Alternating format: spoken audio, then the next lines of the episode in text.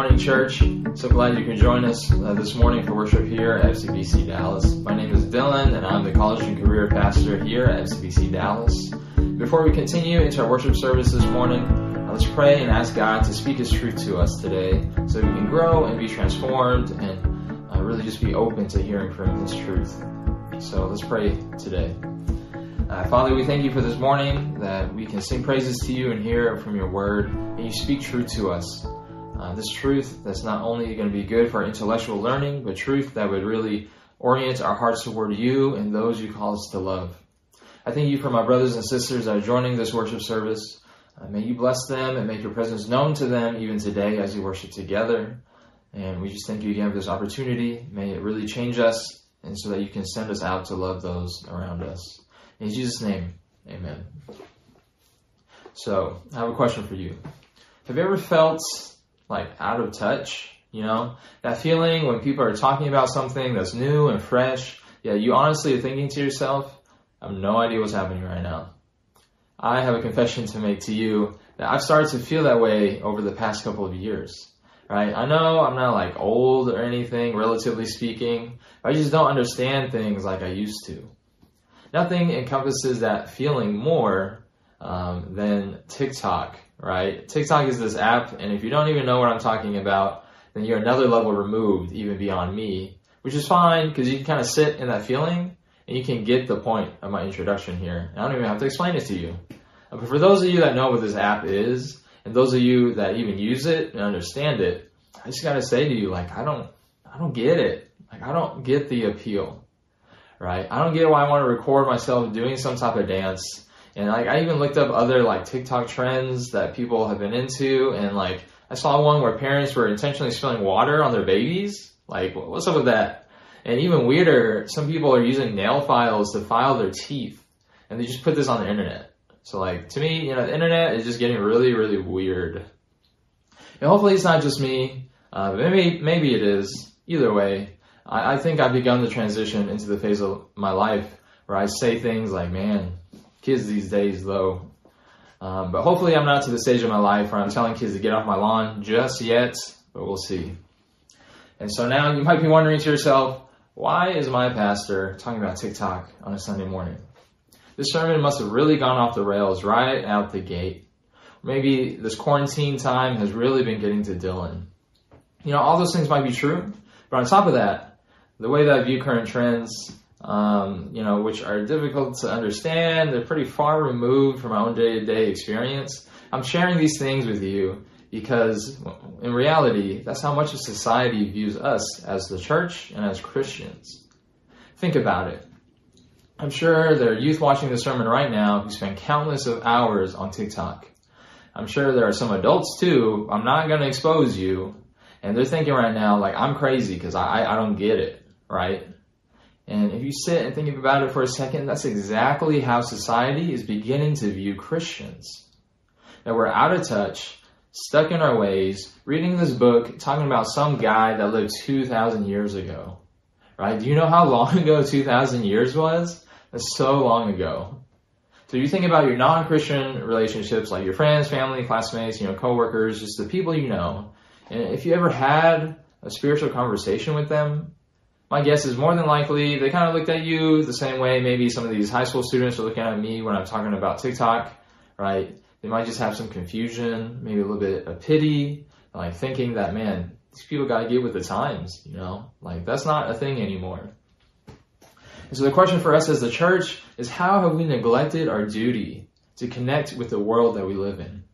When society deems us as relics of the past, something really went wrong along the way. But I'm here to tell you today, like, not all hope is lost. First and foremost, of course, God is still on the throne, and like, it doesn't really matter human perspectives, like how how humans view each other. But secondly, you know, we can always work on how the world perceives us. So that's what we're going to be talking about today. We're going to be talking about speaking to the culture. And we're going to answer this question like, what can the church do to speak truth in a skeptical age? What can the church do to speak truth in a skeptical age? And this is a conclusion to our series, Agree to Disagree. And it's so important for us today to recognize how we can share the good news of Jesus to a world that seemingly just doesn't want to listen. So our text today is going to come from the book of Acts. We're going to be in Acts 17, 16 to 34. And we're going to visit the Apostle Paul again, this recurring character in our series um, this time around. In Acts 17, 16 to 34, we're going to see two points and we're going to see an application for us today. So I'm going to read the first few verses for us. So follow along on screen or in your own Bibles, Acts 17, starting at verse 16. This is the word of the Lord. While Paul was waiting for them in Athens, he was greatly distressed to see that the city was full of idols. So he reasoned in the synagogue with both Jews and God fearing Greeks, as well as in the marketplace, day by day, with those who happened to be there. A group of Epicurean and Stoic philosophers began to debate with him. Some of them asked, What is this babbler trying to say? Others remarked, He seems to be advocating foreign gods. They said this because Paul was preaching the good news about Jesus and the resurrection. Then they took him and brought him to a meeting of the took him to a meeting of the Areopagus, where they said to him, May we know what this new teaching is that you are presenting. You are bringing some strange ideas to our ears, and we would like to know what they mean. All the Athenians and foreigners who lived there spent their time doing nothing but talking about and listening to the latest ideas. Alright, stop right there. These opening verses, they set the scene for us, right? So Paul, he's in Athens. He's actually waiting for his friends, Timothy, Silas, and others to meet up with him in the city. And what do you do while you're waiting for your friends? Well, if you're Paul, you go to the synagogue and the marketplace and debate and share the good news, apparently. But in verse 16, we actually gives us already a glimpse into Paul's heart and motivation here. It says that he was greatly distressed to see that the city was full of idols. Paul then sees that the people in Athens, they're far from God, and that weighs on his heart.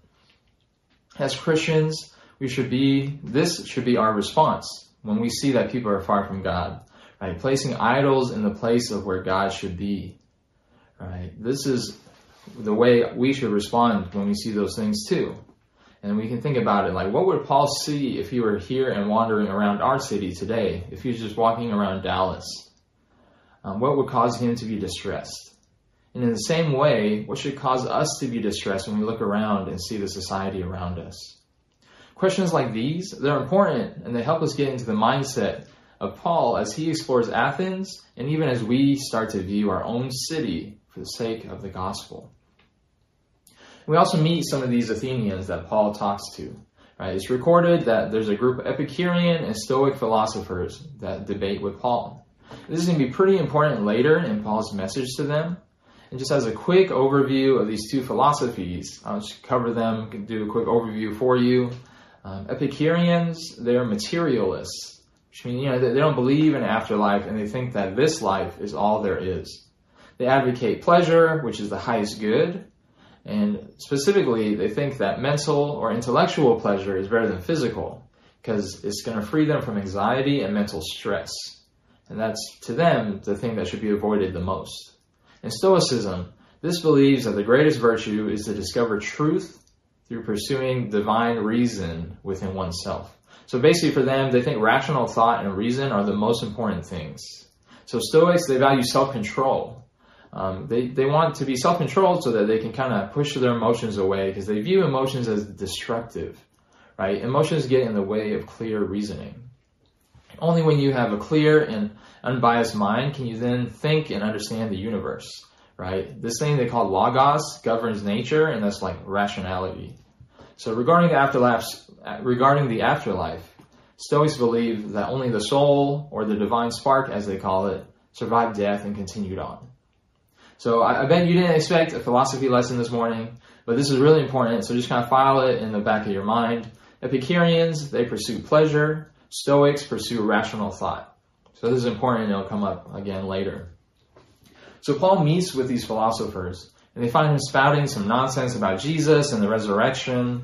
But since the philosophers, they like to talk and think about life, it seems that at least some of them are open to hearing what Paul has to say. So they bring him to the Areopagus which, as you can imagine, is kind of like a public debate arena. So back in Athens, is actually a court where most of society's issues they were debated and resolved.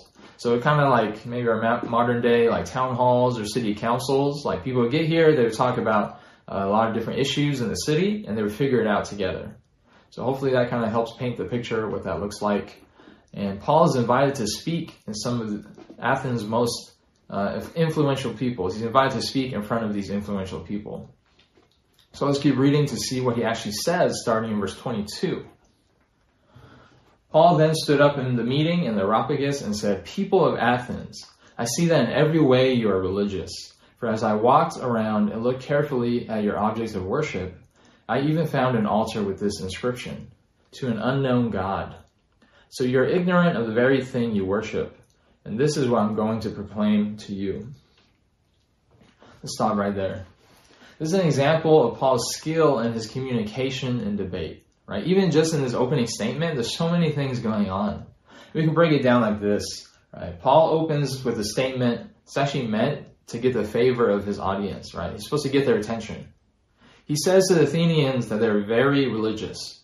And for them that are listening back in that time, they're probably nodding with approval and probably some pride to be, yeah, yeah, yeah, we are. Like that's a good thing. That's a compliment to them. And Paul even noticed an altar created to an unknown God, right?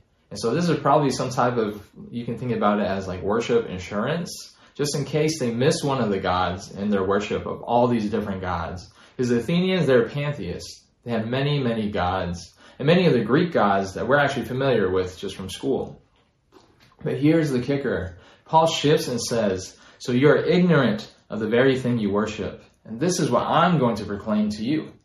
So remember, these are philosophers. The Stoics in particular, they worshiped reason and the pursuit of truth. So for a Stoic, their cardinal sin was ignorance. And that's what Paul is accusing them of. Not only is Paul claiming to have the answer to their ignorance, or Paul is claiming to have the answer to their ignorance. And you know, Paul has their attention now. Because he's praised them in the beginning, and he's also kind of insulted them, right, in the matter of a couple of sentences. But he's using all of this as a way to get their attention. So what's this mean for us today, right? So there are a few observations to make about what Paul's done here so far. He's walked around Athens to observe and take note of the culture around him. Basically, he studied these people. He's come away learning that they worship a lot of different gods, even ones they don't know the identity of. For us, we have to follow in Paul's example. We have to become students of the culture. Right? He knows what matters to these people. He knows what would get their attention when he's talking to them, right? He praises the religious piety, and then he understands what would offend them and get them a little bit heated when he accuses them of ignorance. Paul recognizes that these philosophers, they're asking the big questions about life, right? Their worship of all these gods, the pursuit of pleasure or reason, is their attempt at understanding the world. And that's not too different from the questions we try to ask as Christians and that we're trying to understand in the world too. Paul is a master of knowing his audience. And what he learns is our first point for today, which is this. Everyone is asking the same questions, but in different ways. Everyone is asking the same questions, but in different ways. Right? Consider Paul's audience here. They're a bunch of philosophers that are trying to understand and gain meaning from life. While we don't have people necessarily walking around today that identify as Stoics and Epicureans, there probably are, but that's not as common anymore. Um, not that much has changed for us. Right? The big questions of life are still the same. Why am I here? What is my purpose? What is good? What is bad? Is there life after death? You know, everyone from children even up to adults at some point in their lives have wrestled with these questions, right? It's just the way that we express and try to answer those questions that's changed. Back in Paul's day, they had these altars that lined the streets, right? So they could worship all their different gods. And today, the idols, they're all on our phones, on our social media, in our bank accounts, right? We merely change the method of our worship. And we can only figure these things out for our culture today in this time and place. We can only figure that out if we become students of our particular context just like Paul did here in Athens. And like Paul, when we figure out the way that everyone is asking the same questions, then we can get their attention. We can start a dialogue. So we have to become students of the culture in order to speak to the culture. Right? We have to become students of the culture in order to speak to the culture. We know what is important to the people around us and in this time. We use that to connect with them, use that to speak to them. So I know like nowadays we're actually like pretty self-centered, if I'm being honest. That's kind of the culture we live in. Now, arguably that's the case in the New Testament times too. Um, but today, at least, often we're too preoccupied with ourselves to really notice and learn about the people around us. If we just take our focus off of ourselves for just a moment, then we can begin to see and observe how other people live their lives. You might notice, like, your friend really likes to go to the gym and is all about health. Or maybe your other friend is really invested in their career. Maybe your coworker, they live for their family. Other people like to travel. Really, it can be anything. And like once you just are able to observe and figure out these things that are their priorities in life, you find out what they value and you can understand what value they're trying to get from those things. You find out how they're asking and trying to answer the questions of life. To be clear, this isn't a way for us to judge our friends and call them idol worshippers. Because, you know, what, what we're observing about them, these things, they're neutral on their face. Because remember, we're all asking the same questions, we're just asking them in different ways. So I know this is like a little meta, a little high level, but you know, stick with me here, and if we keep reading, Paul actually gives us an excellent example of why this is all important. So we can keep reading uh, in verse 24, and it says, The God who made the world and everything in it is the Lord of heaven and earth, and does not live in temples built by human hands and he's not served by human hands as if he needed anything. Rather, he gives himself, rather, he gives everyone life and breath and everything else from one man he made all the nations, that they should inhabit the whole earth, and he marked out their appointed times in history and boundaries of their lands. God did this so that they would seek him and perhaps reach out for him and find him, though he is not far from any one of us, for in him we live and move and have our being. As some of your own poets have said, we are his offspring. All right, let's stop right there. Do you see what Paul just did? He spoke in biblical truths without using biblical language. Every statement Paul just made is rooted in the Old Testament teaching. Yet on the surface, you couldn't really tell if you didn't already know that. Paul intentionally said things that the Athenians they would generally agree with, and then he shifted it to the Christian perspective without even telling them what he was doing. He was using their own presuppositions as a support for his argument for the Christian God. He literally quotes one of their own poets to make the point that Paul wants to make about our relationship with God, right? Instead of quoting the Bible, he quotes something that they're familiar with, that they know. This shows Paul's depth of understanding of the Greek culture and also shows his ability to contextualize the biblical truth for his audience. Right? If we go into conversation quoting the Bible, quoting Augustine, Francis Chan, whoever, non-Christians, they're just going to look at us kind of weird. Right? So I'm going to put on screen all the different truths about God and creation that Paul covered, and it's a lot. All this without using his Old Testament language, quoting the Bible, but he still shared these truths with them. This is only possible once we understand the people around us. We must learn to speak their language so that our message can be received. Another way to put this is in inverse. If we don't learn to speak their language, then our message will never be received. It's as if if I tried to go and preach the same message in the Chinese service, the content is biblical, but if it literally isn't in their language, how can I hope for them to receive what I'm sharing? They're not going to understand, they're not going to listen. Um, easiest example of this for me in real life is talking about sports. Uh, to be honest, you know, I, I, know what a basketball is. I know what football is. I get the basics of the games. Uh, but to be honest, my comprehension doesn't go much deeper than that.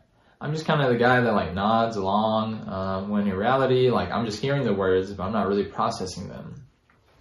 I'm sure you've been in a situation where you're talking to someone and it seems like they're assuming you're understanding what they're saying. But in reality, you're not following at all. I think most of the time when Christians try to have spiritual conversations with non-Christians, we come off the same way. We talk about Jesus when people don't even know who Jesus is. Like Jesus could just be some guy for all they know. Uh, my point then is this is to stop using our specialized Christian language hoping that non-Christians will understand it. Did you know that in the early church days, in kind of New Testament time, around this time maybe in Acts, people actually accused Christians of being cannibals because they heard them talking about eating the body and drinking the blood of Jesus.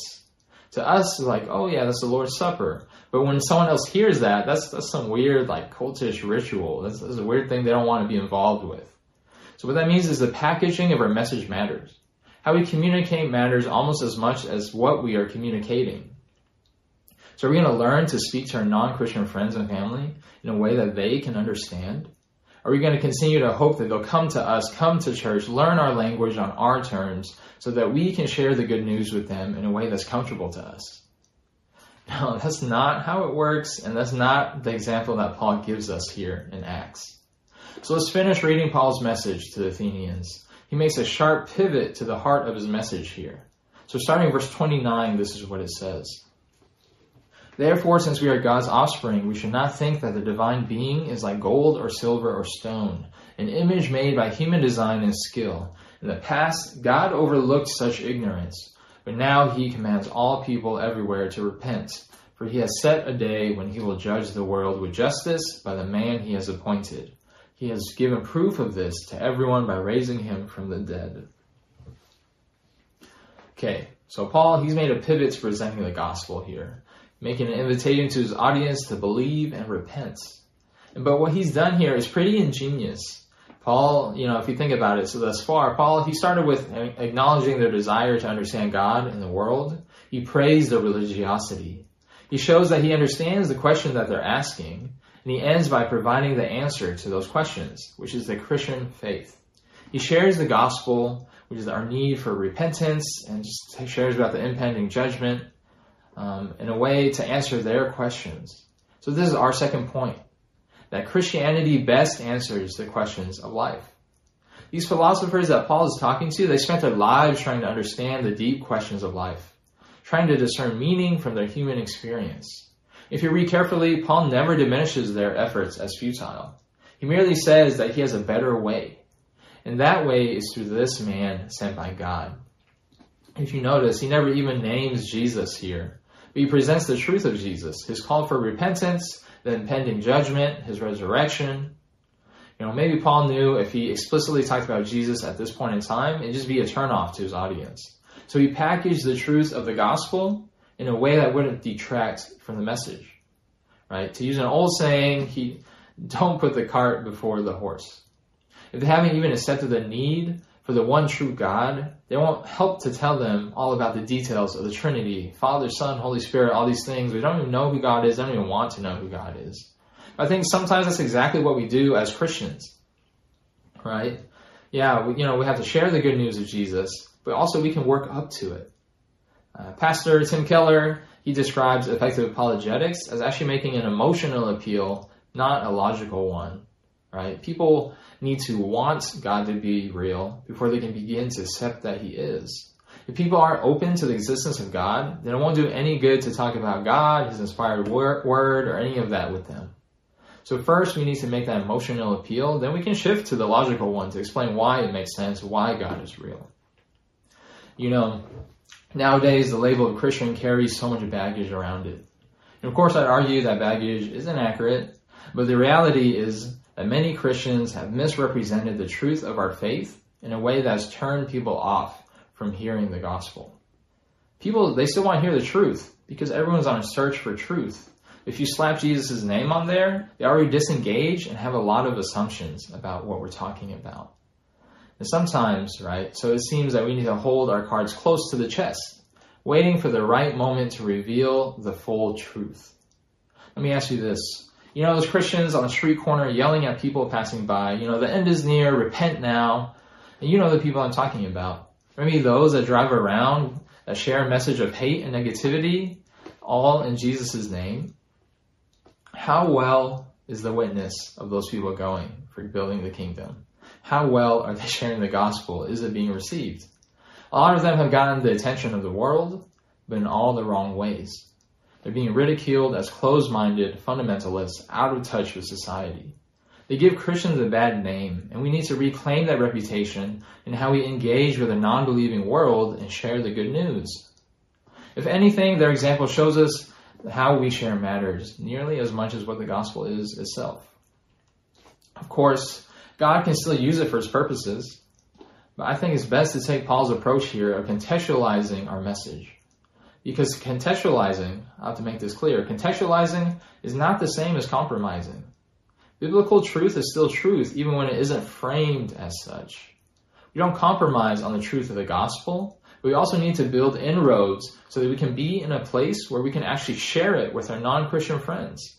If we come off as Bible thumping Christians, then we lose all credibility and lose our chance of being heard.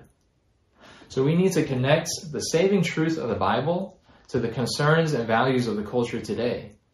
Not changing these truths, but presenting them in a way that's going to be received. This brings us our application for today, which is to build a bridge to the truth. We are to build a bridge between the culture and the truth of the Bible. This application is intentionally worded because it communicates a few things. First, we have to take an active part in building. We have to become students of our culture and our society. This is how we can effectively contextualize biblical truth in a way that it can be received. Second, we are merely building the bridge. The truth is already here in our Bibles as revealed by God. Once we connect people with the truth in a contextualized way, it isn't up to us to force them to believe. God's truth speaks for itself better than we ever could. We're just helping others give the biblical truth a chance. All we're doing is meeting people halfway, understanding where they're coming from, and guiding them toward the truth of God. Because God is really the one that's doing the true work of transformation and sharing the truth with them. Right? We're just the build bridge. We're just the bridge builders, plain and simple. We're just the bridge builders. As we've already seen, people, they're searching for the truth. They're searching for the deeper answers to life's questions. And as Christians, we have the worldview that best answers their questions. Purpose of life, we got that. Nature of good and evil, we got that too. Values of equality, justice, seeking the good of the world we live in, yeah, those are biblical values. So let's act as a connection point between what people want to know and what God wants to speak with them. Let's be bridge builders. So let's finish the final few verses of our passage, starting in verse 32. When they heard about the resurrection of the dead, some of them sneered, but others said, We want to hear you again on the subject. At that, Paul left the council. Some of the people, some of the people became followers of Paul and believed. Among them was Dionysius, a member of the Areopagus, also a woman named Damaris, and a number of others. As you can see, even the Apostle Paul, he's the greatest missionary in Christian history. Even, even he had a mixed response to his gospel presentation. That's because Paul's converting all of them isn't necessarily the point here. The point is his faithfulness to building the bridge between what the Athenians were looking for and the truth as is revealed in the scriptures. And we are faithful, when we are faithful to steward the good news, some are still going to reject it. Some are still not going to follow. But others, they will believe and find the truth that they're looking for. And that's why we're here. That's our calling as a church to connect a searching world to the truth of God. If we desire to see souls saved and lives transformed by the gospel, we as a church need to speak to the hearts of people around us. Our message of truth, it never changes. This is always the same. But the context that we're in shapes how we present it. Paul wouldn't preach the same way today as he did back then. Our audience matters. So a few thoughts on how about to how to how to go about doing this. Because you might be thinking, you know, this sounds good, what do you actually do? So I'll say bridge building 101. First thing, you know, you gotta study the culture. This means building real relationships with the people around you so you can know and understand them. You can gain an ability to speak their language really just get trust with them. Secondly, study the truth. That means building your own relationship with God where you know Him, you know His teachings, and you're being faithful to your spiritual formation. And then finally, you wait for the opportunities to connect them. God's going to lead, and we just have to be faithful to obey. So ask yourself, who are your close relationships that don't know God? Who comes to mind every time you ask to pray for your non-Christian friends? Today, reach out to them, check in, reconnect with them, build that real friendship. In the meantime, do some preparing.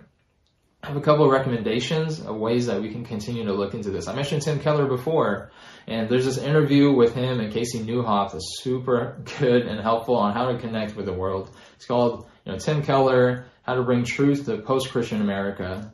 Um, and it really helps frame the mindset that's required to contextualize the gospel.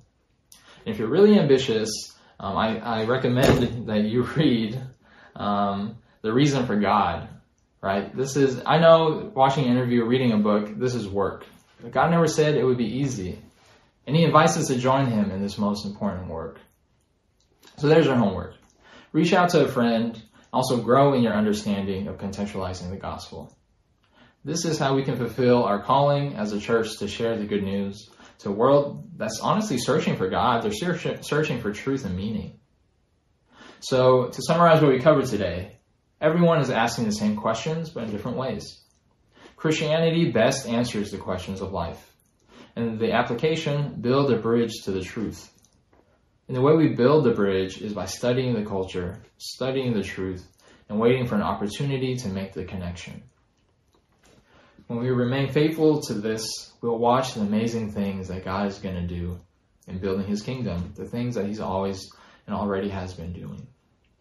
Will we just be faithful to obey? Let's pray.